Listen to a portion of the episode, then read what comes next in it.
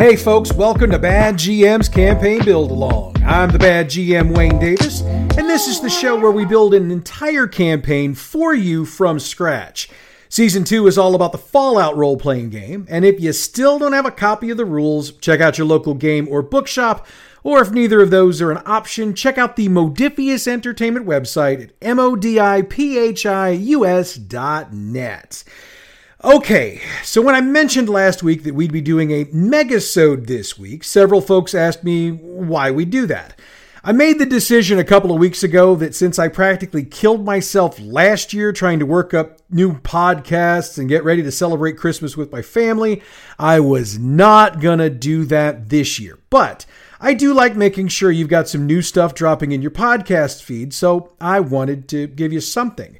And that something is a megasode of the first 3 episodes of this season. For those who've just joined us, those were the episodes we used to build out the framework that we're hanging our scenarios on. For those who've already heard them, listen again. You're going to see how much of what we outlined earlier either never showed up in the game or showed up in a modified form. Some of the reasons why will get covered in the build post-mortem we do at the end of the season. I'll be back at the end of the 3rd show on this week's edition to set up next week, so until that point, kick back and enjoy our Bad GM's Campaign Build-Along Megasode. Hey folks, welcome to Bad GM's Campaign Build-Along. I'm the Bad GM Wayne Davis, and this is the podcast where we build an entire campaign for you from scratch that you can run for your group. It's a new season, and we're building for a new system. Well, a new system to me, anyway. This season, we're building a campaign for the Fallout role-playing game. Fallout is published by Modiphius Entertainment, and you can buy the book at your local game shop or online at modiphius.net.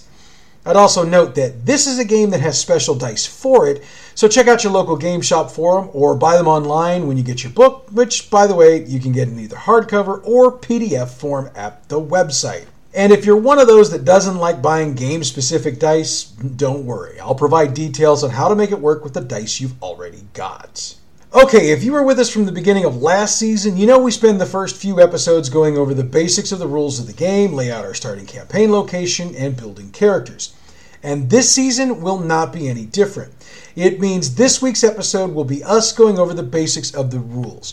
And before I get into that, I do want to mention, I realize those of you that were listening to us last session, you realize this episode sounds a little bit different than the others. We're doing a little remodeling, setting up a new studio here at the worldwide headquarters. So for this week and next week, sound's going to probably be a little off. But in 2 weeks-ish, we'll have the new studio up and running, and things are not only going to be back to our normal sound quality, but I can assure you they're going to be better.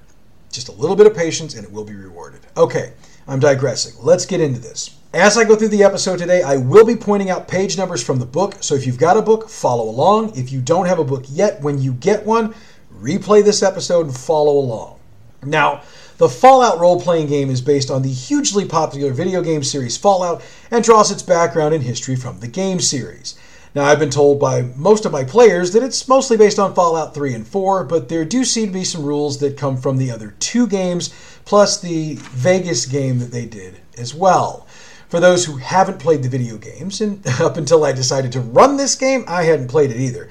The basics of the background history go like this.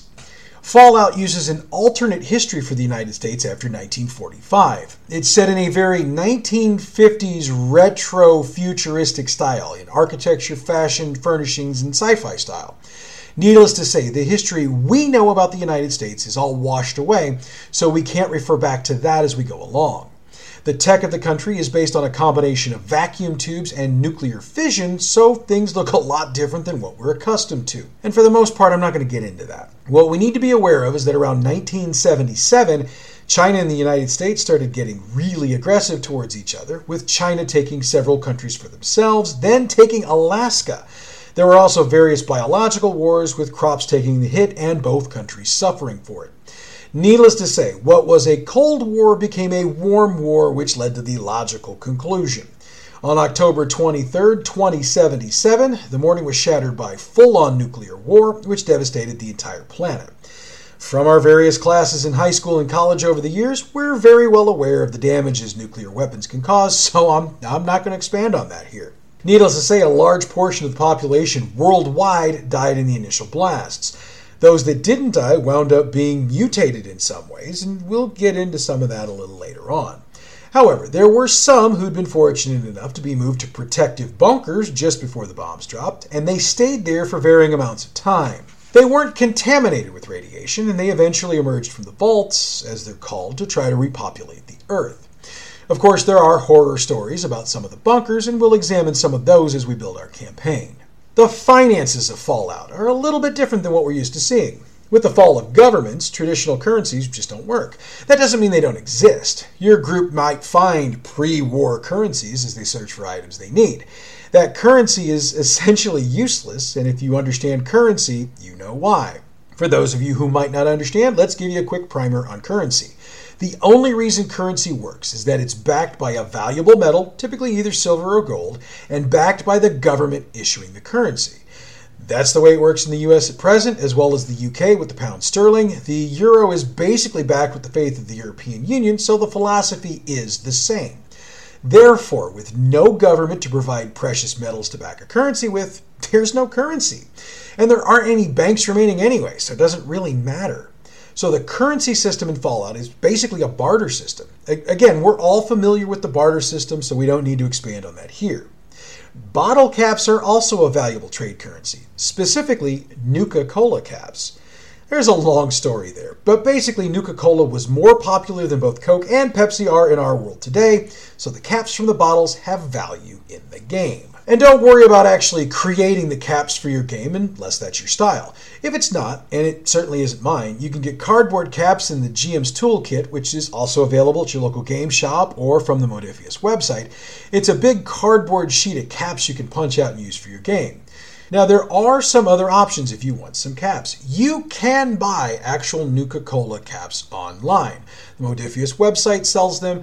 There are other sites that sell them that I typically would not even mentioned here, Amazon.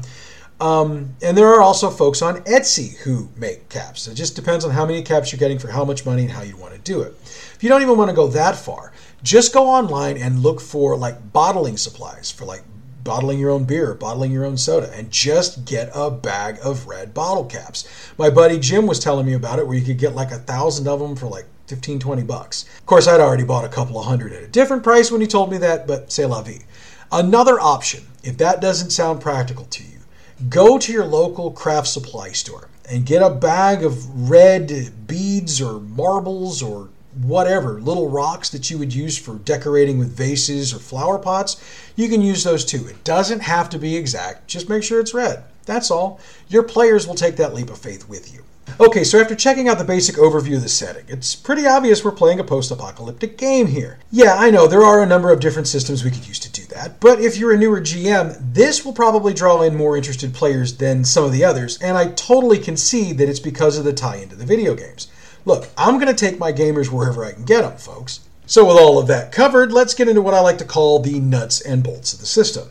It's a 2d20 system, so that means that most of the major rolls, like attack and whatnot, use 2d20s at minimum.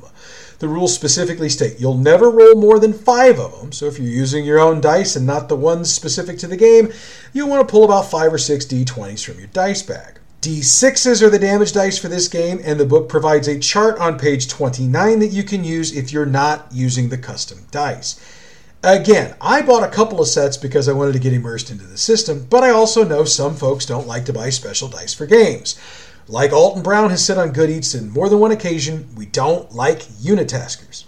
Well, when it comes to dice, I do, but I completely get it if you don't. So, to put this into the terms we'll be using throughout the season, let's set this up with an example, shall we? Let's do a skill test, and it's something your players are going to be doing frequently during this campaign. And I'll be using some of the players from my table as the example names, just so we're clear. I didn't ask them for permission, but sometimes it's better to beg forgiveness than ask for permission anyway. The group has come across a band of scavengers who just happen to have some parts that they need to get the robot they're trying to salvage working right. They really need these parts, and they haven't been able to find them anywhere else. So, Scott's going to try to barter with them for what they've got. For the record, Jim and Gabe typically try to play negotiator types, but I'm going to give Scott the spotlight on this one. Since Scott's negotiating, I would ask him to use his charisma plus his barter, since barter happens to be based on charisma. For our purposes, we'll say Scott has a 6 in charisma and a 3 in barter, so that gives him a total of 9. This means that his target number is 9, and he has to roll at least the difficulty level of D20s at or below 9 to succeed. Oh yeah, forgot to mention a minute ago, this is a roll under system, which means rolling equal to or under your target is a success, while rolling over it is a failure. I apologize for just now mentioning that. So, what's the difficulty of the roll? The GM determines that, and it falls between 1 and 5, since 5 is the largest number of D20s you can roll. In my opinion, these parts the scavengers have are very rare, which the group will know because they've been searching for them for days or weeks, and it's a good bet the scavengers know this, so they'll want to drive as hard a bargain as they can. That being said, while I want to challenge the group, I also don't want to set the difficulty so high that there's absolutely no chance of success. So, I think I'll split the difference between making it too easy and way too hard and set the difficulty at 3. That means Scott needs 3 successes for his negotiations to succeed. And for our purposes, Scott failing at the negotiation doesn't mean the group can't get the parts they need. It just means they'll have to pay the asking price rather than a lower price they'd like to pay, so it's not like this negotiation is life or death unless Scott rolls all 20s, but we'll discuss that in a minute. At this point, Scott needs to put together his dice pool. By default, he gets to roll 2 dice. That's the base for all skill check rolls. He can purchase more dice, but no more than 3 by spending action points. We'll talk about those a little later. Scott really wants this negotiation to go in the group's favor, so he's going to spend 2 action points and buy 2 dice. This means he's rolling 4 dice and needs 3 successes. Rolling the dice, he gets a 1, a 10, a 13, and a 3. Means he failed, right? Wrong. In Fallout, 1s are considered to be critical successes, and critical successes count as 2 successes. So, he's got 3 successes, and the negotiations succeed. That's an awful lot of use of the word succeed. I apologize for that. Had any of Scott's dice rolled a 20, there would have been a complication on the action, and again, we'll get into those in a minute. I'm kind of trying to do things in a certain order here. Also, if the skill being used is a tag skill, you get a critical success for any roll at or under that number. We'll say for the record that barter is a tag skill, so Scott technically got 4 successes. Way to go, Scott. Oh, one more thing to do before we give him the result. Every success above the difficulty number needed automatically becomes an action point. So, since Scott needed a 3 and got a 4, we reward the group an action point. Once that's done, I'd roleplay how the negotiation went from that point.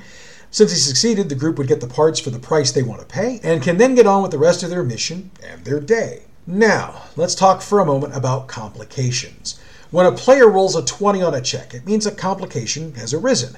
It doesn't prevent the character from succeeding on the roll so long as they've got enough successes to do so.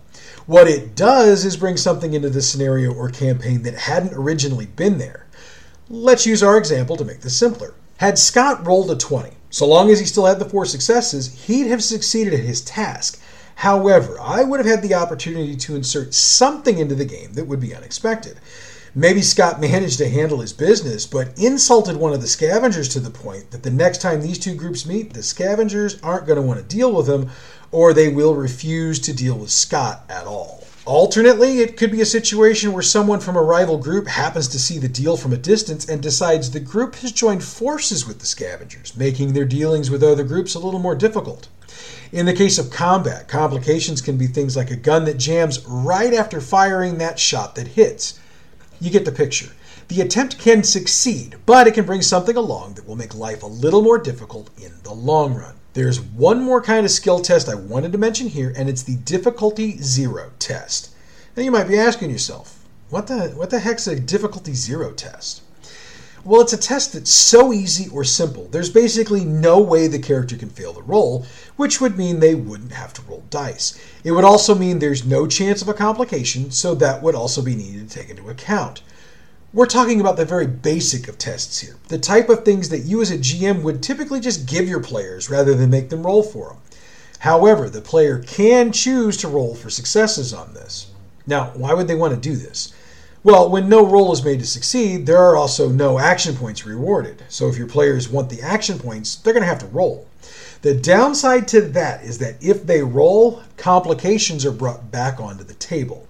Fortunately for them, they don't have to roll any successes, so all they're really doing is avoiding complications.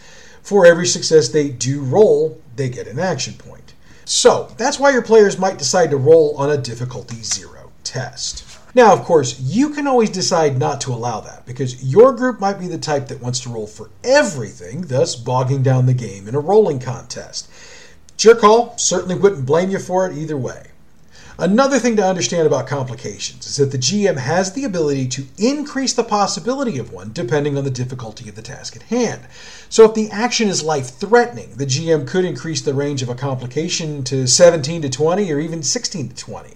Now, this is a GM option rule that's spelled out in the book, page 17 if you're interested. You don't have to do this, but if you're one that likes to take some big stakes in your game, it's another tool that you can put in your GM's toolbox. Also, if someone on Scott's team wanted to try to help him in his negotiation, say Gabe, for example, he could, especially if Scott wanted to roll more dice, but the group didn't have any action points left. So, Gabe would roll 1 d20. If he rolls under the target number, it's a success. It adds to the number of successes overall, but it doesn't impact the 5 dice limit for the primary player in this situation. Also, Gabe's die would be subject to criticals and consequences just like any other roll. Okay, so we've covered the task tests. There are 2 more I want to cover in this section, and the first is the opposed test. Now, the most obvious place you'd use this is in combat, especially in hand-to-hand combat. So, let's get into examples again to explain how these work. The group is being attacked by a group of mole rats. While this might not seem like a big deal to those who don't know Fallout, these little buggers can be deadly. So while the rest of the group seems to be dealing with theirs fairly easily, Jim's gun jammed, so he's stuck with having to deal with this one hand-to-hand. However, let's say Max finishes his off just as Jim and the mole rat are getting into it, and Max calls out that if Jim can hold him in place, he'll take care of it for him. So Jim's going to grapple with the mole rat. Not advisable typically, but we're doing this as an example, so just roll with it. There is no grapple skill in this game, so this is going to be strength plus either unarmed or athletics. I'd allow either one since one could argue either one would work. Since we're being nice GMs, we'll go with the one that's better for the player. Jim's strength is a 6, since he's playing a brute type, and he's got 2 in unarmed and 1 in athletics. So, Jim would be pushing for using unarmed, so let's do that. That puts him at a target number of 8. Since this is an opposed check, rather than randomly selecting the difficulty, I'd roll 2d20 versus Jim's target number. I'd roll my dice and get a 1 and a 7. That's 3 successes, so Jim's difficulty will be a 3. Of course, he can buy dice with action points, but they don't have any action points. That's okay. I'm going to jump a bit ahead in my tour of the book here and point out that Jim could still buy himself a couple of more dice. The trade is that I get an action point for each die he buys. Now, Jim doesn't really want to do that, but he also knows that the mole rat gets loose. Somebody's probably going to get hurt. The way his luck's been going today, it's going to probably be him. So he very reluctantly buys 2 dice to bring his pool to 4. He rolls a 3, a 5, an 11, and a 20, so we've got a fail plus a complication. Now, normally, this would be the final result, but I know Jim, and there's a rule that allows him to actually succeed on his task. Here's how it works. Jim would be allowed to succeed on holding back the mole rat. Now, he can't use action points to improve it, which is irrelevant in this case since he doesn't have any. The flip side of that is he'd have to take another complication to allow it. So in this case, he'd have 2 complications. This is a situation where I wouldn't know what to do for 1 complication, let alone 2. As a GM, you'd have this freedom to do pretty much whatever you'd want. Or, there's another option. I can choose to let Jim off the complication hook for 2 action points for my side. I'd set it up as making a deal with him, and if he didn't accept, then we'd agree to come up with something later. The final test I wanted to cover here is the group test. What, might you ask, is a group test? Tell you what, let's use the example the writers use in the book, because to me, it's the one that makes the most sense at this point. Let's say the group has been split up for a job, and Aniston, Max, Clayton, and Tyler have to try to sneak past a group of super mutants that control the area they're in. There's 8 mutants, and the 4 of them, so we're setting the difficulty at 4. Now, this is an agility plus sneak roll. For the sake of argument, let's say Tyler has the best numbers with an agility of 5 and a sneak of 4, which gives us a 9. He will take the lead on the roll, which means he starts with 2d20 and gets the chance to buy more with action points. Each of the other three get to roll one d20, and we'll explain what happens next in a moment. While Tyler feels pretty confident about the group's chances, knowing the average only needs to be one success per person, he's going to hedge his bet and buy three more dice. That means he's rolling 5d20. He rolls a 10, an 18, a 17, a 16, and a 2. So we got one success, and we probably hear some swearing from him at this point. Look, I got it. I've been there. Since he got a success, the other three can roll. Aniston gets a 1. Critical success, so 2 successes. Clayton gets a 10, and Max gets a 10. They needed 4 successes. They only got 3. So for me, there's only one outcome here. Somebody was too loud, and I'd rule it as both Clayton and Max since their roles were equal. Needless to say, this sneak task has now become a combat encounter. My suggestion to you, run. Moving along, let's take a more detailed look at action points, since I've mentioned them a dozen times or more to this point.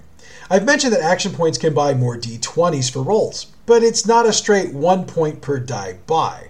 The first one is 1 point, the second is 3, the third is 6. So in the example we just did, Tyler would have spent 10 action points to try to succeed, which makes that failure that much worse, which would explain the heavy swearing. You can do more than just buy dice with these action points, by the way. You can use a point to ask a single question of the GM about the current situation. However, the GM doesn't have to be specific, no matter how specific your question is. The GM does have to be honest, though, so vague would be the way to go if you're not going to go just straight up give them answers. 2 points can be spent to speed up the amount of time it takes to complete a successful test. And by the way, these can be spent after the test is successful, which makes sense because you wouldn't want to spend them until you were certain you succeeded. Basically, the 2 points allows you to halve the amount of time the task takes. In combat, you can spend points to take additional minor actions, major actions, and add extra damage. And the number of points needed depends on the situation. Those are noted in the book, page 18. Now, I do need to point out that there are no rules in the book about being able to hold on to action points. My personal belief is that this is something that was missed when the writers put this together. And I have the errata for the game, and they haven't corrected it there. Now, I also need to note that as the GM, you have action points you can use as well. The rule states that at the start of each quest, you get 1 point for each character in the group. So for me, I've got 7 players. That means I get 7 action points to use at the beginning of each quest, plus whatever they give me by buying points along the way. These are definitely use or lose during the quest, since they reset at the beginning of the next quest. The last thing I want to hit on in this section, since it can also impact die and interactions, is luck. Luck is not only an attribute, but there are also luck points that can be used during the course of play. At the start of a quest, each player gets a number of luck points equal to their luck attribute. So if Clayton has a luck of 5, he starts each quest with 5 luck points. However, if Aniston had a luck of 1, he only gets 1 luck point at the start of each quest. By the way, that's not actually possible. Lowest score you can start with is a 3. I was just doing it as an example. There are 4 ways you can use luck in the game. Luck of the draw. That allows the player to spend a luck point and gain one helpful fact or detail about the present situation. Let's do an example. Max is out of 308 ammo, and he's the only one with a gun that uses it. So he's out scavenging for ammo. He's not having a lot of luck finding any, so he decides to spend a luck point. Now, as the GM, you could do this in a number of ways, up to and including actually having him find some 308 ammo, though if you do it this way, I'd have him find less than he would have if he thought of the best places to look for it and found some. There's a caveat to luck points, though. The GM can choose to not allow the use of luck points for the purpose the player wants to use them for. The prime example of this would be if they're trying to use luck to avoid a situation. In that case, no is a very appropriate response. As an alternative, you could also require spending more luck points to succeed if that's something you think luck points can be used on. Next up is what we've called the stacked deck. This is a pretty simple one. When doing a skill test, the player can spend a point of luck to use their luck attribute instead of the attribute the test calls for. Obviously, this is only a benefit if the luck score is higher than the other attribute, but it's an option if the player wants to use it. Lucky timing is also an option. This is another easy one to understand, and it's a combat-specific option. During a combat round, if the character hasn't already acted, the player can spend a luck point, interrupt the initiative order, and take their action for the round. To be clear, this is not an additional action. It's the character's action for the round, just at a different point from their initiative. Last up is misfortune. This is the way you basically make your own luck. What it means is this. For one luck point, the player can re-roll 1d20 or 3d6s. They can spend as many luck points as they want to re-roll dice, but the rules specifically state that each die can only be re-rolled once, so if you re-roll that 20 and get a 19, that die is done. Move on to the next. Now, I know I just said luck points reset at the start of every quest, but there's a way to get some luck back during a quest. If you have a personal trinket, which we'll cover later, one time per quest, you can take time outside of combat to look at your trinket, thinking about the memories tied to it. How long you need to do this is up to the GM, but I'd hope he'd give the players some say-so on this. Once you've done this, you regain one luck point. Alright, those are the basic rules for the game as laid out in Chapter 1 of the Fallout rulebook. But you know me, we're not going to just stop with the basic rules. We have to discuss combat in more detail before I let this episode run out. Of course, we can't talk about combat without first addressing initiative. Initiative works different ways for different games and systems, and if you followed us through our Deadlands game last season, you saw a very different way to do initiative. A character's initiative score is determined at character creation for Fallout. It's perception plus ability. So unless those increase, there's only one other way to increase it, and that's with bonuses from equipment worn or perks utilized. For GMs running creatures, the initiative is figured by adding the body plus mind. For NPC characters, figure it the same as for PCs, though your big bad evil guy will probably have some modifiers. So when stuff's about to go down, here's how we figure out who goes when. Look at the initiative scores. The character, monster, or NPC with the highest score goes first, then go down the list in numerical order until everybody has gone. The rules specifically state that in the case of there being a tie, it's up to the GM to decide it. For me, here's how I do it. If it's a PC tied with a monster or NPC, PC goes first. If it's a tie between monsters or NPCs, pick one and go. If it's a tie between PCs, either make the call yourself or have them do a dice off. Since they're using D6s, have them each roll one and the higher roll goes first. Now, if you've got another way you'd like to try to do this, do it. I've seen rock, paper, scissors used to break ties before. So if that's your style, go with it. And if you're a Big Bang Theory fan, of course, you can use Rock, Paper, Scissors, Lizard, Spock. If you don't get that reference, Google it. Once we get initiative figured out, then we got to act. There are two types of actions a character can take, minor and major. Each character can take one minor and one major action during combat. The rules state that an additional minor action can be purchased for 1 action point, and an additional major action can be purchased for 2 action points. However, a single character cannot have more than 2 minor and 2 major actions in a given round. Minor actions allow the character to do things like aim their weapon, which allows them to re-roll 1d20 on the first attack roll they take in a round, draw an item that they're carrying, or pick one up off the ground. For the record, they can also put something away, as long as it goes on them somewhere. They can also interact with the environment in a basic way, like opening a door, pushing a button, and so on and so forth. Of course, they can move with a minor action. The rules state, though, that they can only move up to one zone, which keeps them within medium range, or, if need be, they can move by getting up from prone. They can also use a minor action to take a chem, which can be healing or power boosting in this game. Now, the caveat here is that they need to have already pulled it out to be able to take it. Otherwise, they need to use a minor action to pull it out before they take it. There are a number of major actions you can take in combat, and they're detailed on page 26 of the Fallout book. Check them out there for a full explanation. I mean, come on, if I put everything on here, there'd be no need for you to buy the book. Plus, I'd put myself in a very actionable position with Modiphius, and I really would rather not do that. I do want to specifically cover a few more items from this section in today's show, so let's just keep rolling along. I mentioned the initiative order a moment ago, and I noted there weren't many ways to change that score. However, there is a way a character can go earlier in the round. As I said, if they spend a luck point, they can immediately act, interrupting the initiative order and get their minor and major action. They can still use action points to buy additional actions, but all the usual limits apply. While I told you to read the book for information on combat itself, I did want to make a point about how lethal combat can really be. The weapons in this game can do a lot of damage, and if your characters don't have the chems they need for healing or if they fail their first aid checks, they could potentially be in a world of hurt. I'd also note that critical hits are a distinct possibility, so keep that in mind as you make your way through the wasteland. We'll get into this more as we build, but I wanted to put the thought in your mind as we begin the process. Okay, so we could spend a lot more time going over the specifics of combat, but I think what we'll do is head for the Fallout gamebook and check it out. It's pretty well written and it lays things out in good detail. Plus, we're going to be covering bits of this as we need it as we build. But that being said, it's a really good idea as a GM to be familiar with the concepts, since your group probably won't do things the way we expect them to do. Or my group never does anyway. Anyway, I think that's a pretty good point to end today's show at. Next week, we're going to get into character creation. I'll go over the various types available and we'll discuss what I think might be the way to build a party.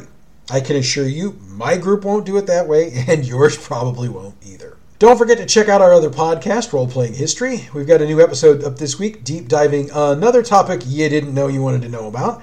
Role Playing History is available wherever you get your podcasts or on our website at badgmproductions.net. All Fallout role-playing game materials we reference on this program are the property of Modiphius Entertainment through their license with Bethesda Studios, and we use them here for entertainment purposes only. The Fallout role-playing game is available right now at your local game shop or from the Modiphius website, modiphius.net. Let me spell that out, modiphius.net. The music we use for the show comes from Pixabay.com. Check them out for all your license-free, royalty-free music needs. Bad GM's campaign Build Along is a production of Bad GM Productions. Check us out on Facebook at facebook.com/gaming/Bad GM Prod, on Twitter at Bad GMP, YouTube Bad GM Productions, Tumblr Bad GM Productions, email us badgmproductions@gmail.com, online our website badgmproductions.net. Next week, we go into the character creation process so we can begin to build our starting area. And for those keeping score at home, we'll start building a campaign right about episode 4 of this season. But we'll get back into the process next week. Until then, I'm the Bad GM Wayne Davis, and I'll see you at the game table. Hey folks, welcome to Bad GM's Campaign Build Along. I'm the Bad GM Wayne Davis, and this is the podcast where we build an entire campaign for you from scratch that you can run for your group. It's a new season, and we're building for a new system. Well, a new system to me anyway. This season we're building a campaign for the Fallout role-playing game. Fallout is published by Modiphius Entertainment, and you can buy the book at your local game shop or online at modiphius.net. I'd also note that this is a game that has special dice for it, so check out your local game shop for them or buy them online when you get your book, which, by the way, you can get in either hardcover or PDF form at the website. And if you're one of those that doesn't like buying game-specific dice, don't worry. I'll provide details on how to make it work with the dice you've already got. Okay, if you were with us from the beginning of last season, you know we spend the first few episodes going over the basics of the rules of the game, lay out our starting campaign location, and building characters. And this season will not be any different. It means this week's episode will be us going over the basics of the rules. And before I get into that, I do want to mention, I realize those of you that were listening to us last session, you realize this episode sounds a little bit different than the others. We're doing a little remodeling, setting up a new studio here at the worldwide headquarters. So for this week and next week, sound's going to probably be a little off. But in 3 weeks-ish, 2 weeks-ish, we'll have the new studio up and running, and things are not only going to be back to our normal sound quality, but I can assure you they're going to be better. Just a little bit of patience and it will be rewarded. Okay. I'm digressing. Let's get into this. As I go through the episode today, I will be pointing out page numbers from the book, so if you've got a book, follow along. If you don't have a book yet, when you get one, replay this episode and follow along. Now, the Fallout role-playing game is based on the hugely popular video game series Fallout and draws its background and history from the game series. Now, I've been told by most of my players that it's mostly based on Fallout 3 and 4, but there do seem to be some rules that come from the other two games, plus the Vegas game that they did as well. For those who haven't played the video games, and up until I decided to run this game, I hadn't played it either. The basics of the background history go like this. Fallout uses an alternate history for the United States after 1945. It's set in a very 1950s retro-futuristic style in architecture, fashion, furnishings, and sci-fi style. Needless to say, the history we know about the United States is all washed away, so we can't refer back to that as we go along. The tech of the country is based on a combination of vacuum tubes and nuclear fission, so things look a lot different than what we're accustomed to. And for the most part, I'm not going to get into that. What we need to be aware of is that around 1977, China and the United States started getting really aggressive towards each other, with China taking several countries for themselves, then taking Alaska. There were also various biological wars, with crops taking the hit and both countries suffering for it. Needless to say, what was a Cold War became a Warm War, which led to the logical conclusion. On October 23, 2077, the morning was shattered by full-on nuclear war, which devastated the entire planet. From our various classes in high school and college over the years, we're very well aware of the damages nuclear weapons can cause, so I'm not going to expand on that here. Needless to say, a large portion of the population worldwide died in the initial blasts. Those that didn't die wound up being mutated in some ways, and we'll get into some of that a little later on. However, there were some who'd been fortunate enough to be moved to protective bunkers just before the bombs dropped, and they stayed there for varying amounts of time. They weren't contaminated with radiation, and they eventually emerged from the vaults, as they're called, to try to repopulate the Earth. Of course, there are horror stories about some of the bunkers, and we'll examine some of those as we build our campaign.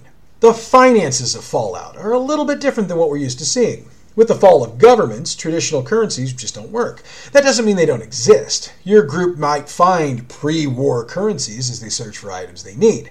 That currency is essentially useless, and if you understand currency, you know why. For those of you who might not understand, let's give you a quick primer on currency. The only reason currency works is that it's backed by a valuable metal, typically either silver or gold, and backed by the government issuing the currency. That's the way it works in the US at present, as well as the UK with the pound sterling. The euro is basically backed with the faith of the European Union, so the philosophy is the same. Therefore, with no government to provide precious metals to back a currency with, there's no currency. And there aren't any banks remaining anyway, so it doesn't really matter. So the currency system in Fallout is basically a barter system. Again, we're all familiar with the barter system, so we don't need to expand on that here. Bottle caps are also a valuable trade currency, specifically Nuka-Cola caps.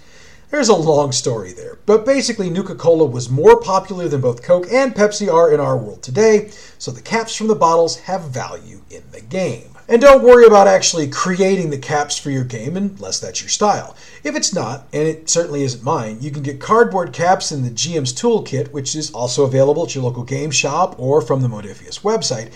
It's a big cardboard sheet of caps you can punch out and use for your game. Now, there are some other options if you want some caps. You can buy actual Nuka-Cola caps online. The Modiphius website sells them. There are other sites that sell them that I typically would not even mentioned here. And there are also folks on Etsy who make caps. It just depends on how many caps you're getting for how much money and how you want to do it. If you don't even want to go that far, just go online and look for like bottling supplies for like bottling your own beer, bottling your own soda, and just get a bag of red bottle caps. My buddy Jim was telling me about it, where you could get like 1,000 of them for like $15-$20. Of course, I'd already bought a couple of hundred at a different price when he told me that, but c'est la vie. Another option, if that doesn't sound practical to you, go to your local craft supply store and get a bag of red beads or marbles or whatever, little rocks that you would use for decorating with vases or flower pots. You can use those too. It doesn't have to be exact. Just make sure it's red. That's all. Your players will take that leap of faith with you. Okay, so after checking out the basic overview of the setting, it's pretty obvious we're playing a post-apocalyptic game here. Yeah, I know, there are a number of different systems we could use to do that, but if you're a newer GM, this will probably draw in more interested players than some of the others, and I totally concede that it's because of the tie-in to the video games. Look, I'm going to take my gamers wherever I can get them, folks. So with all of that covered, let's get into what I like to call the nuts and bolts of the system. It's a 2d20 system, so that means that most of the major rolls, like attack and whatnot, use 2d20s at minimum. The rules specifically state you'll never roll more than 5 of them, so if you're using your own dice and not the ones specific to the game, you'll want to pull about 5 or 6 d20s from your dice bag. D6s are the damage dice for this game, and the book provides a chart on page 29 that you can use if you're not using the custom dice. Again, I bought a couple of sets because I wanted to get immersed into the system, but I also know some folks don't like to buy special dice for games. Like Alton Brown has said on Good Eats on more than one occasion, we don't like unitaskers. Well, when it comes to dice, I do, but I completely get it if you don't. So, to put this into the terms we'll be using throughout the season, let's set this up with an example, shall we? Let's do a skill test, and it's something your players are going to be doing frequently during this campaign. And I'll be using some of the players from my table as the example names, just so we're clear. I didn't ask them for permission, but sometimes it's better to beg forgiveness than ask for permission anyway. The group has come across a band of scavengers who just happen to have some parts that they need to get the robot they're trying to salvage working right. They really need these parts, and they haven't been able to find them anywhere else. So, Scott's going to try to barter with them for what they've got. For the record, Jim and Gabe typically try to play negotiator types, but I'm going to give Scott the spotlight on this one. Since Scott's negotiating, I would ask him to use his charisma plus his barter, since barter happens to be based on charisma. For our purposes, we'll say Scott has a 6 in charisma and a 3 in barter, so that gives him a total of 9. This means that his target number is 9, and he has to roll at least the difficulty level of D20s at or below 9 to succeed. Oh yeah, forgot to mention a minute ago, this is a roll under system, which means rolling equal to or under your target is a success, while rolling over it is a failure. I apologize for just now mentioning that. So, what's the difficulty of the roll? The GM determines that, and it falls between 1 and 5, since 5 is the largest number of D20s you can roll. In my opinion, these parts the scavengers have are very rare, which the group will know because they've been searching for them for days or weeks, and it's a good bet the scavengers know this, so they'll want to drive as hard a bargain as they can. That being said, while I want to challenge the group, I also don't want to set the difficulty so high that there's absolutely no chance of success. So, I think I'll split the difference between making it too easy and way too hard and set the difficulty at 3. That means Scott needs 3 successes for his negotiations to succeed. And for our purposes, Scott failing at the negotiation doesn't mean the group can't get the parts they need. It just means they'll have to pay the asking price rather than a lower price they'd like to pay. So it's not like this negotiation is life or death unless Scott rolls all 20s, but we'll discuss that in a minute. At this point, Scott needs to put together his dice pool. By default, he gets to roll 2 dice. That's the base for all skill check rolls. He can purchase more dice, but no more than 3 by spending action points. We'll talk about those a little later. Scott really wants this negotiation to go in the group's favor, so he's going to spend 2 action points and buy 2 dice. This means he's rolling 4 dice and needs 3 successes. Rolling the dice, he gets a 1, a 10, a 13, and a 3. Means he failed, right? Wrong. In Fallout, 1s are considered to be critical successes, and critical successes count as 2 successes. So, he's got 3 successes, and the negotiations succeed. That's an awful lot of use of the word succeed. I apologize for that. Had any of Scott's dice rolled a 20, there would have been a complication on the action, and again, we'll get into those in a minute. I'm kind of trying to do things in a certain order here. Also, if the skill being used is a tag skill, you get a critical success for any roll at or under that number. We'll say for the record that barter is a tag skill, so Scott technically got 4 successes. Way to go, Scott. Oh, one more thing to do before we give him the result. Every success above the difficulty number needed automatically becomes an action point. So, since Scott needed a 3 and got a 4, we reward the group an action point. Once that's done, I'd roleplay how the negotiation went from that point. Since he succeeded, the group would get the parts for the price they want to pay and can then get on with the rest of their mission and their day. Now, let's talk for a moment about complications. When a player rolls a 20 on a check, it means a complication has arisen. It doesn't prevent the character from succeeding on the roll so long as they've got enough successes to do so. What it does is bring something into the scenario or campaign that hadn't originally been there. Let's use our example to make this simpler. Had Scott rolled a 20, so long as he still had the 4 successes, he'd have succeeded at his task. However, I would have had the opportunity to insert something into the game that would be unexpected.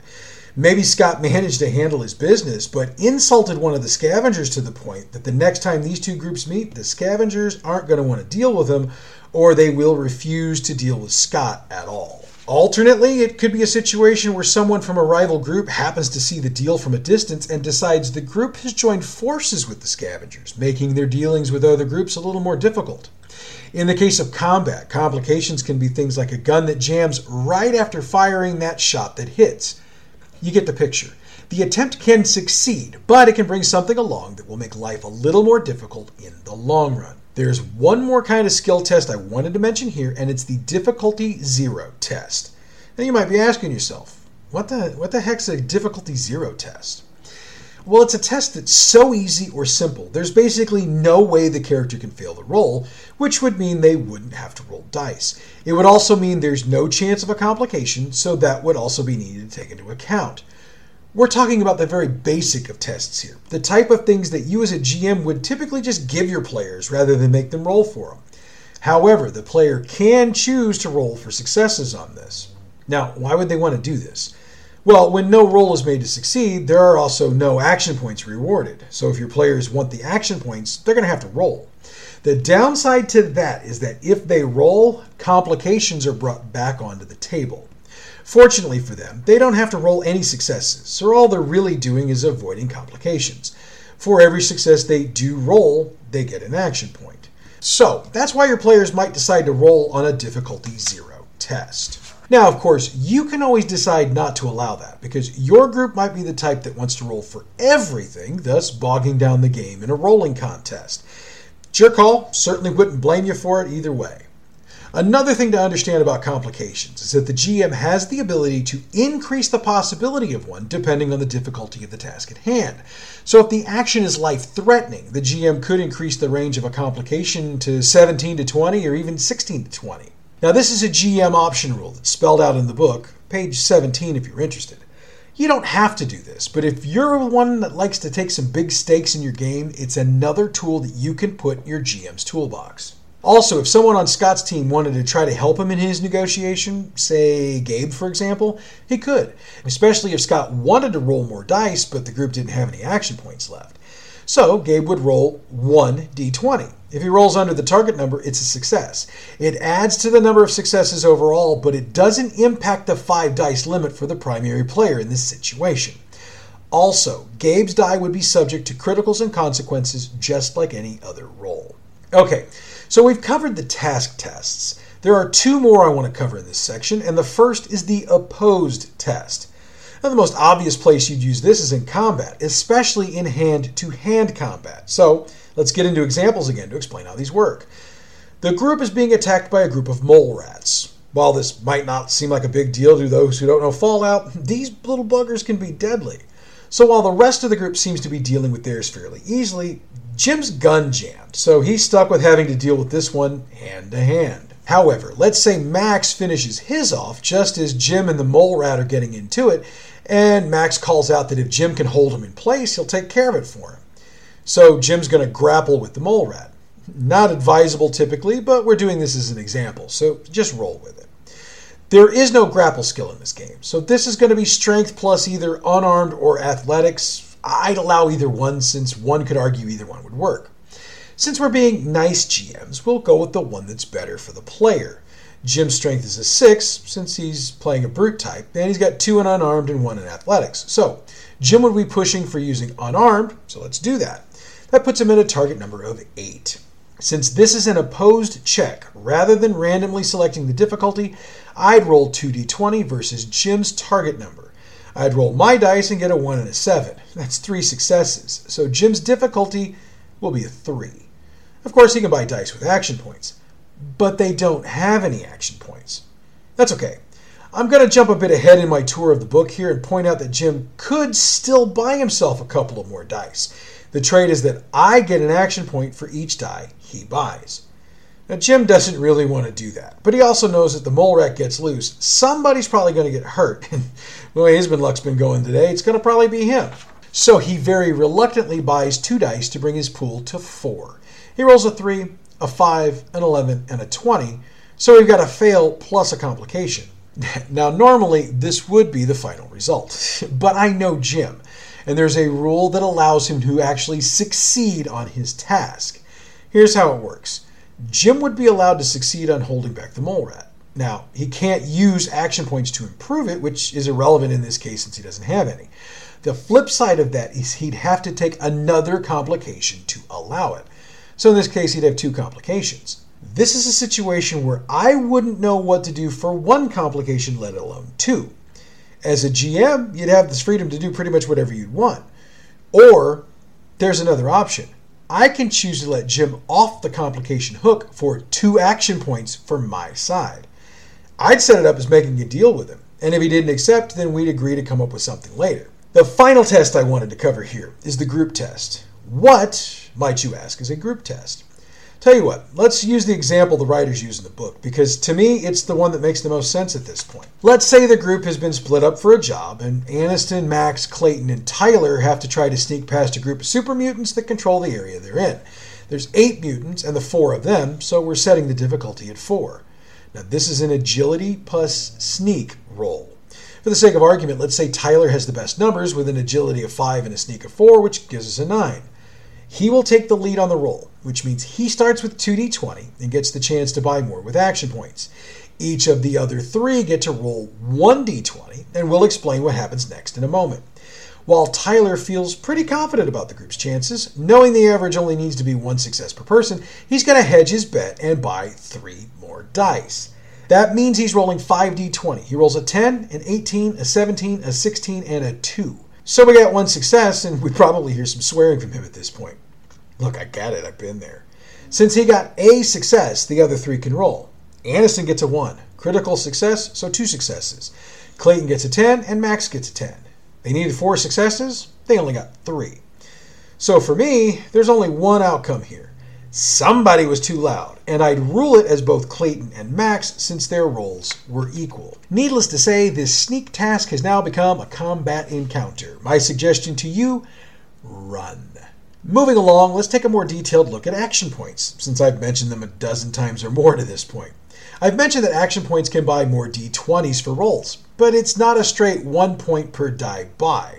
The first one is 1 point, the second is 3, the third is 6. So in the example we just did, Tyler would have spent 10 action points to try to succeed, which makes that failure that much worse, which would explain the heavy swearing. You can do more than just buy dice with these action points, by the way. You can use a point to ask a single question of the GM about the current situation. However, the GM doesn't have to be specific, no matter how specific your question is. The GM does have to be honest, though, so vague would be the way to go if you're not going to go just straight up give them answers. 2 points can be spent to speed up the amount of time it takes to complete a successful test. And by the way, these can be spent after the test is successful, which makes sense because you wouldn't want to spend them until you were certain you succeeded. Basically, the 2 points allows you to halve the amount of time the task takes. In combat, you can spend points to take additional minor actions, major actions, and add extra damage. And the number of points needed depends on the situation. Those are noted in the book, page 18. Now, I do need to point out that there are no rules in the book about being able to hold on to action points. My personal belief is that this is something that was missed when the writers put this together. And I have the errata for the game, and they haven't corrected it there. Now, I also need to note that as the GM, you have action points you can use as well. The rule states that at the start of each quest, you get 1 point for each character in the group. So for me, I've got 7 players. That means I get 7 action points to use at the beginning of each quest, plus whatever they give me by buying points along the way.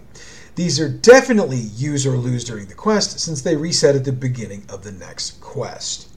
The last thing I want to hit on in this section, since it can also impact die and interactions, is luck. Luck is not only an attribute, but there are also luck points that can be used during the course of play. At the start of a quest, each player gets a number of luck points equal to their luck attribute. So if Clayton has a luck of 5, he starts each quest with 5 luck points. However, if Aniston had a luck of 1, he only gets 1 luck point at the start of each quest. By the way, that's not actually possible. Lowest score you can start with is a 3. I was just doing it as an example. There are 4 ways you can use luck in the game. Luck of the draw. That allows the player to spend a luck point and gain 1 helpful fact or detail about the present situation. Let's do an example. Max is out of 308 ammo, and he's the only one with a gun that uses it. So he's out scavenging for ammo. He's not having a lot of luck finding any, so he decides to spend a luck point. Now, as the GM, you could do this in a number of ways, up to and including actually having him find some 308 ammo, though if you do it this way, I'd have him find less than he would have if he thought of the best places to look for it and found some. There's a caveat to luck points, though. The GM can choose to not allow the use of luck points for the purpose the player wants to use them for. The prime example of this would be if they're trying to use luck to avoid a situation. In that case, no is a very appropriate response. As an alternative, you could also require spending more luck points to succeed if that's something you think luck points can be used on. Next up is what we've called the stacked deck. This is a pretty simple one. When doing a skill test, the player can spend a point of luck to use their luck attribute instead of the attribute the test calls for. Obviously, this is only a benefit if the luck score is higher than the other attribute, but it's an option if the player wants to use it. Lucky timing is also an option. This is another easy one to understand, and it's a combat-specific option. During a combat round, if the character hasn't already acted, the player can spend a luck point, interrupt the initiative order, and take their action for the round. To be clear, this is not an additional action. It's the character's action for the round, just at a different point from their initiative. Last up is misfortune. This is the way you basically make your own luck. What it means is this. For one luck point, the player can re-roll 1d20 or 3d6s. They can spend as many luck points as they want to re-roll dice, but the rules specifically state that each die can only be re-rolled once, so if you re-roll that 20 and get a 19, that die is done. Move on to the next. Now, I know I just said luck points reset at the start of every quest, but there's a way to get some luck back during a quest. If you have a personal trinket, which we'll cover later, one time per quest, you can take time outside of combat to look at your trinket, thinking about the memories tied to it. How long you need to do this is up to the GM, but I'd hope he'd give the players some say-so on this.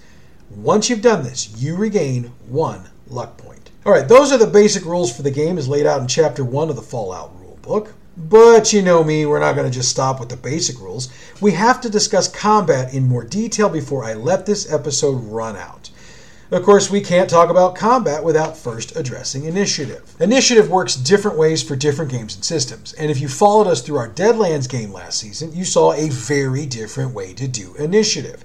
A character's initiative score is determined at character creation for Fallout. It's perception plus ability.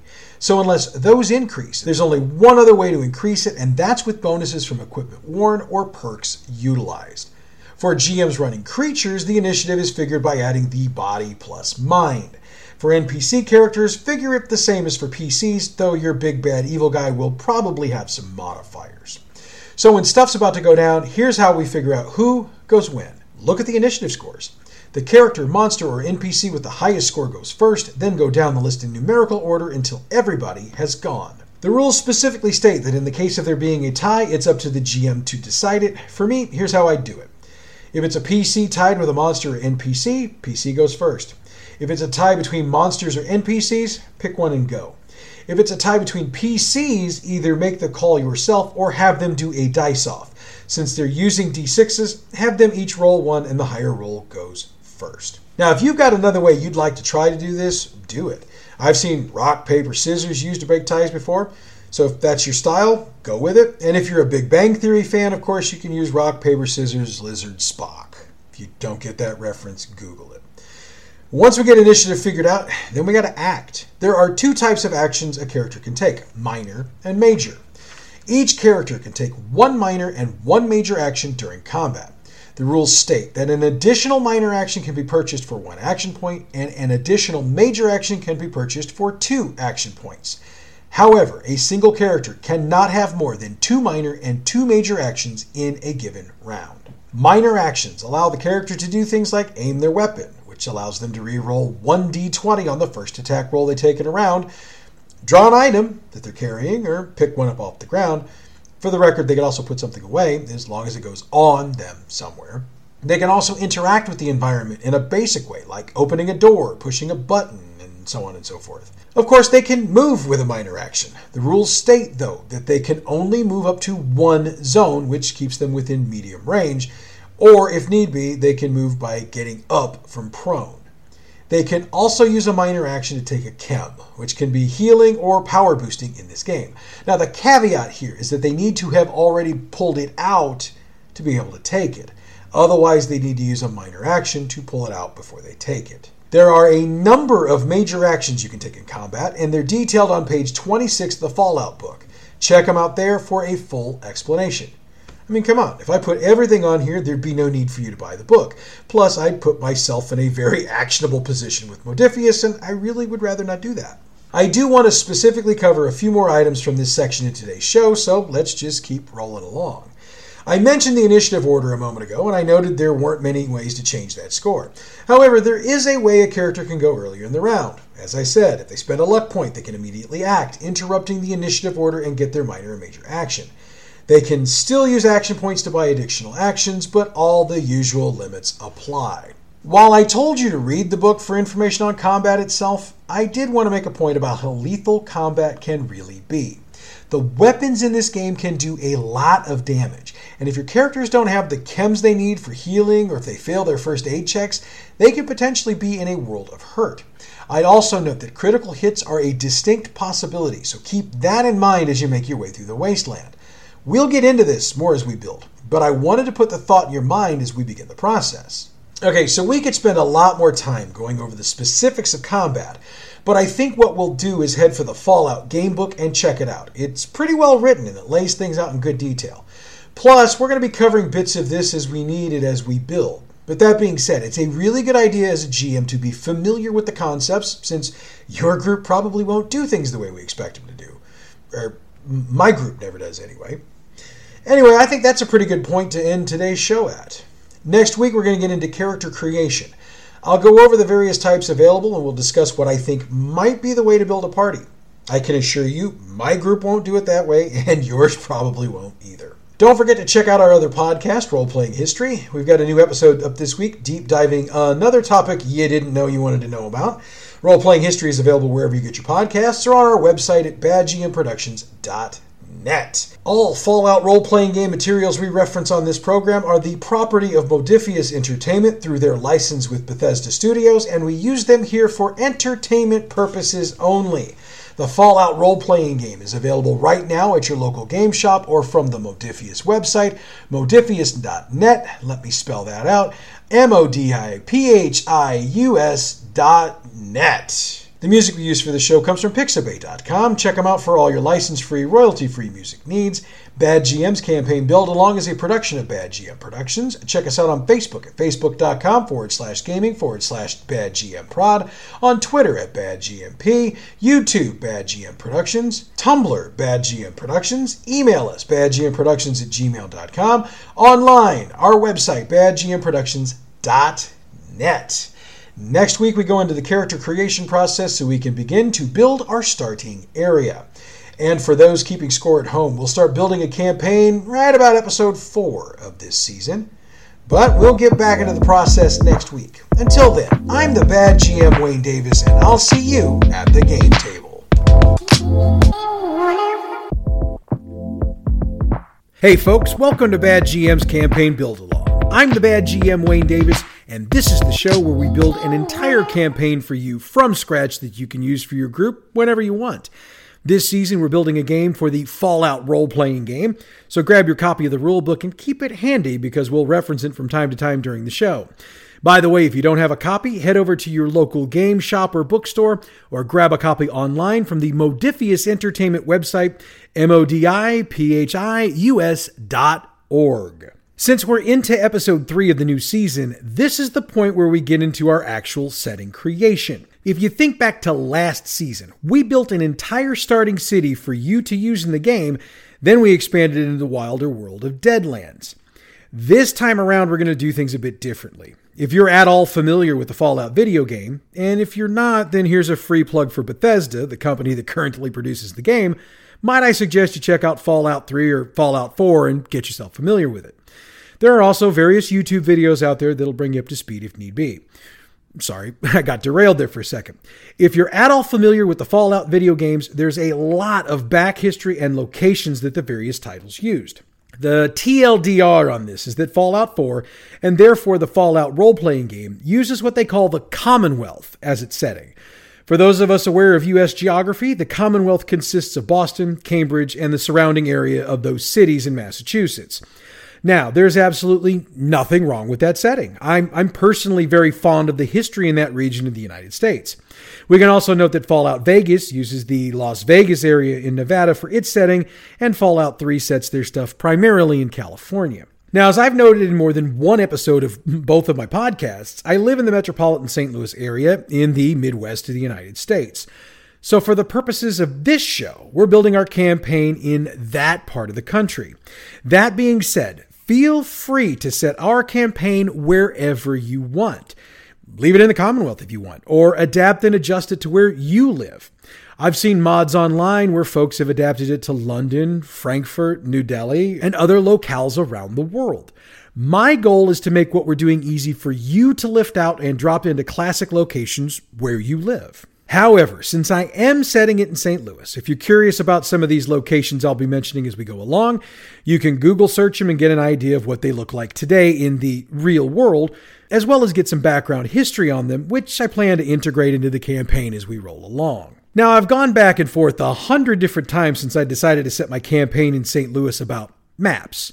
When I first started, I had a map of the Metro St. Louis area I'd found online, and I was marking in where I wanted various things to go. Then a month or so ago, a friend of the show and Bad GM Productions family member, Justin Moore, sent me a map a friend of his had worked up that was an actual Fallout map of the St. Louis area. However, when I went to print it out for use in creating the setting, I was having difficulties getting it to print properly. In the meanwhile, I'd lost the original map I'd been using. So, I'm back to square one in building a setting for the campaign. That's good for you, though, since I'll be detailing what I'm doing while I'm doing it. The very first thing I want to do is lay out the landmarks and buildings that most visitors to the area or casual observers of the area would know and or recognize. The Gateway Arch, Busch Stadium, Forest Park, Bevo Mill, and the Anheuser-Busch Brewery are 5 that come to mind immediately. Now, there are way more than that, obviously, but these 5 will have a special or important quality or use in-game. Next, I need to decide how much area I want to build out to start the game.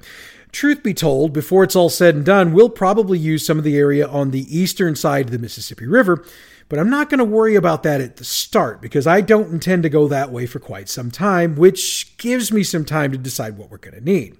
I also know that the group may need to head west at some point, and by west, I mean out of the city of St. Louis County. By the way, those are separate entities just for the record, and head into what's called St. Charles County.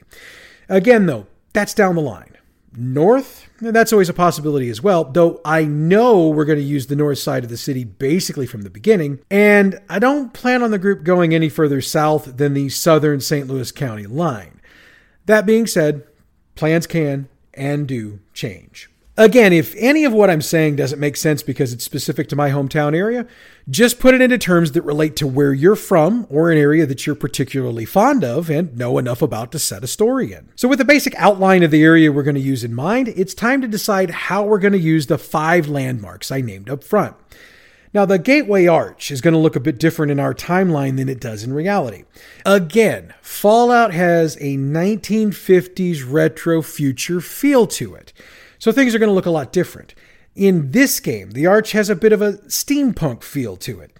Instead of being sheer, smooth sides, there's almost a bit of Eiffel Tower-style rivets and bolts to it, along with small ledges running about every 45 to 50 feet. The big change to the arch would be the very large antenna mounted on the arch curve at the top. Those don't exist in the real world, but in the Fallout world, they were mounted on there during World War II and were modified when the Cold War with the Chinese began to heat up. Again, there are some retro futuristic designs utilized in the antenna, and I'm going to leave the specifics of that up to you, because what I see in my head when I mention it might not be what you see, and I always believe in you running things how you see them. Let's move on to discussing Busch Stadium. For those not in the know, that's the home field for the St. Louis Cardinals, who just happen to be the National League Baseball team with the most World Series championships. Yes, I know, Yankees fans, your team's won more overall than anyone. Thank you for the reminder. Anyway, the current stadium already has a bit of a retro feel to it, due primarily to it being designed by the same group that designed Camden Yards in Baltimore, among other stadiums. For me, though, we're going to go even more retro than that, because see, this version of Busch Stadium is the third stadium to carry the name.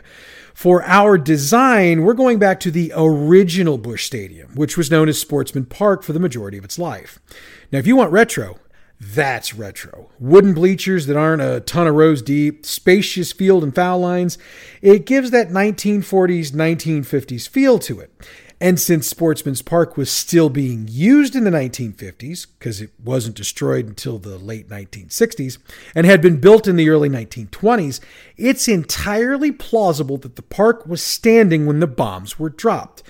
Granted, in the real world, the park wouldn't be in the spot the current stadium is in, but we're going to take a little creative license and work with what we've got. For our purposes, Vault 63 was built under the outfield of the stadium, and therefore the stadium itself turned into a de facto city when the Vault dwellers exited and began scavenging the city for resources.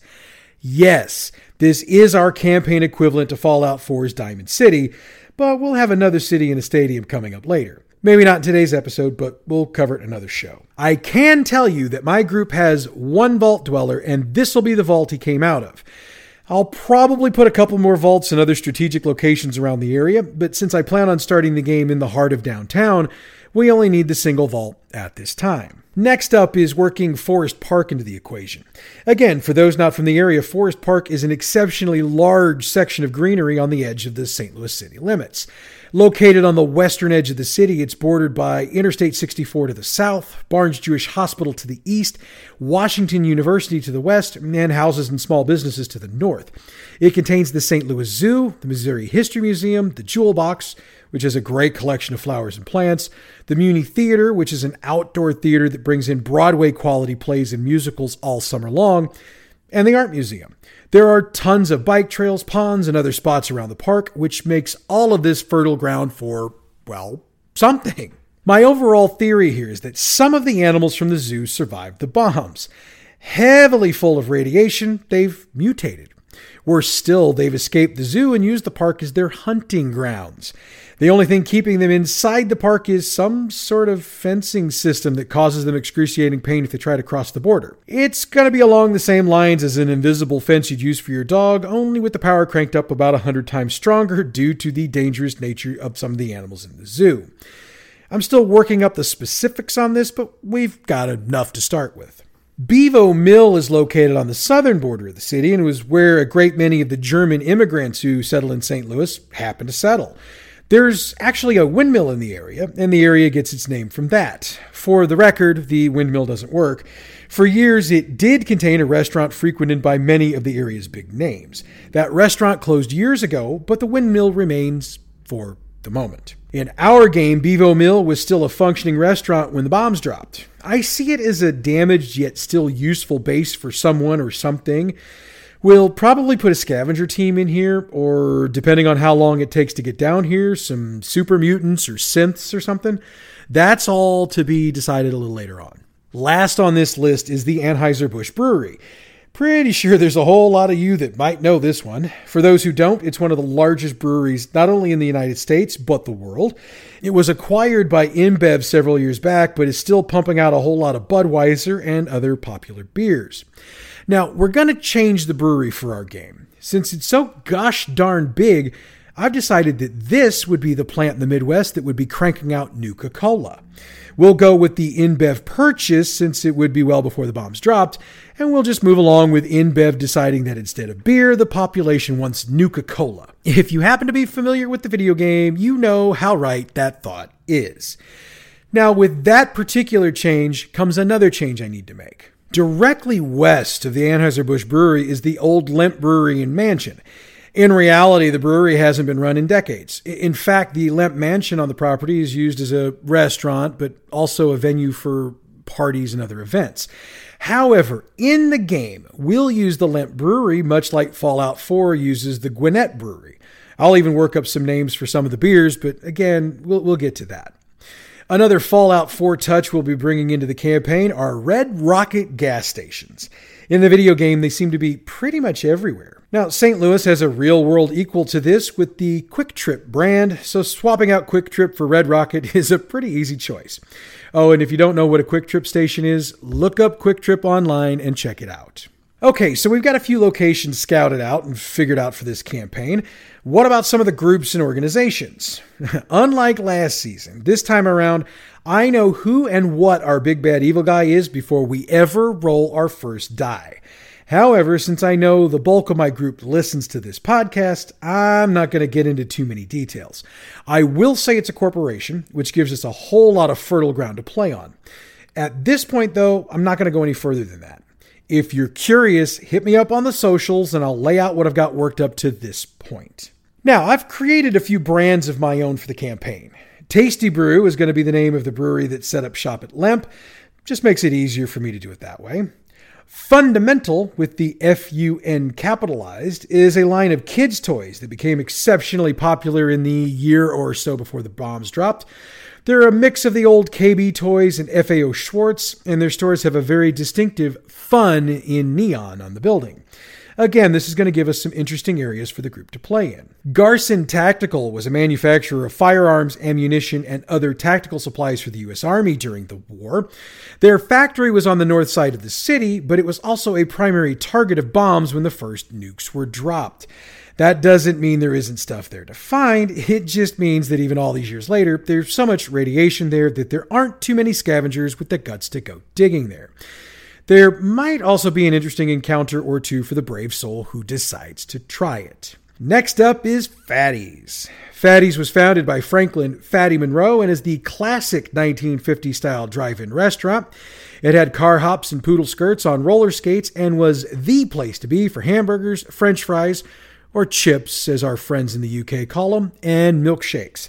Again, these are spots that might be fertile ground for scavenging. So, we've got locations. How about some groups for our adventurers to run into? Well, we'll start with the crew. That's K-R-E-W. These are scavenger types who grew up in the shadow of what, in the real world, is the Dome at America's Center. The area was overrun within days of the blasts, and a decent majority of the folks who entered it were protected because of all the falling debris from surrounding buildings covering up holes in the dome, as well as blocking off all the exits. Needless to say, when you've got that many people in a space like that, groups will form to basically protect their turf and their families. The crew is mostly super mutants for reasons we'll explore during the game itself. However, there are some regular folks in the group that are used to handle the more delicate negotiations, since not everything in life can be solved with the application of brute force. Sorry about that. As our campaign begins, the crew basically runs the dome and several blocks around it. And yes, I'm going to put the dome into the setting. I'm not sure exactly what that's going to look like yet, but I'm working on it, and I'll have Gabe post a picture to the website when I find something that matches the vision I have in my head. High Intelligence is the next group on our list. For the record, they don't call themselves that. The name comes from those who've had dealings with them. The group's actual name is Technical Security Services by Intelligent Beings, which should tell you exactly what we're dealing with. Robots. Somewhere along the line, several of these robots were reprogrammed, but some of the original programming wasn't completely wiped. So over the course of time and multiple upgrades, the robots gained sentience. The group's goals are to hoard information, hoard supplies, and hoard bottle caps, and they have robots searching piles of rubble all over the city on the regular looking for supplies. I was originally going to put the headquarters for High Intelligence in the old Soulard Market on the south side of downtown, but we're going to actually wind up starting our campaign there, so I'm going to have to relocate it, and I'll let you know where I'm going to put that at a later time, because the group is going to run into High Intelligence pretty early on in the campaign. Next up is Marvin's Carvins. It's a weird name, but then again, so is Marvin. He's a scavenger, but over time, he soaked up enough radiation that he's about a half step away from being a ghoul. Somewhere along the line, he decided he's on a mission from God to save humanity. His method of saving them is by killing them. And he's got a group of devoted followers willing to assist him in his goals. Marvin's Carvins operate all over the downtown area, so our group will most likely have multiple run-ins with them. I don't have a definite base of operations for Marvin just yet, but like with some of the other things we've detailed today, we really don't need that to get started. So we detailed what's going on in Forest Park. What I didn't mention is the zookeeper. It's a Mr. Handy whose programming malfunctioned. Nobody's been able to figure out how or why, but it happened. And when it did, he took over the entirety of Forest Park and is most likely the individual who cooked up the system for keeping the animals in. However, it's also known that a couple of the animals get out from time to time, so some folks are curious as to whether it's accidental or intentional. I don't have a definite personality for the zookeeper worked out yet, but you can bet it's going to be a little off. Last up are the Fraternal Brothers of Humanity. These are a group of vault dwellers who came from Vault 63 but decided not to join the others in building the community there. They are exceptionally anti-robot, anti-ghoul, and basically anti-anybody who didn't come from a vault. Run-ins with the FBH pretty much are always violent, since they'll typically shoot first and answer questions later. Their base of operations is in the city's central West End, though again, I haven't nailed down an exact location. They do scavenge around the downtown area frequently, though, so our group will most likely have a run-in or two with them early on in the game. Okay, so we have the basics of a setting nailed down, which will be enough for us to start building our campaign. We'll start doing that next week. Before we do that, though, I'll introduce you to the characters in my campaign, so you'll have an idea of who's who when we do our recaps as the show rolls along. Again, though, we're going to do all of that next week. I do have a note on all of that, though. Rather than drop in some sort of one-shot of another system during the break between finishing the Deadlands game and the official start of my Fallout game, which is in January, my group requested a test game so that we could get all comfortable with the rules before we started playing in the campaign. To make that possible, I purchased the PDF of the Fallout Starter Kit from the Modiphius website, and it has an adventure module in it. I'm running that adventure, and the original idea was to run it, then wipe the slate clean for the start of the campaign.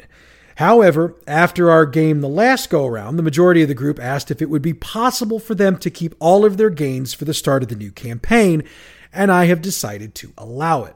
So, for those of you starting from scratch on a campaign, the way we're going to do the build is going to work for you, because I'm going to build it for you to run from scratch, and then I will make modifications as need be because my group will be higher level as they start. It's not a big deal. I just want to make sure that you're aware that the recaps are going to sound a little different than the build, again, because the group's going to go in at a higher level. Okay, so I think we've reached a pretty good stop point for today's show, so let's just go ahead and wrap this up.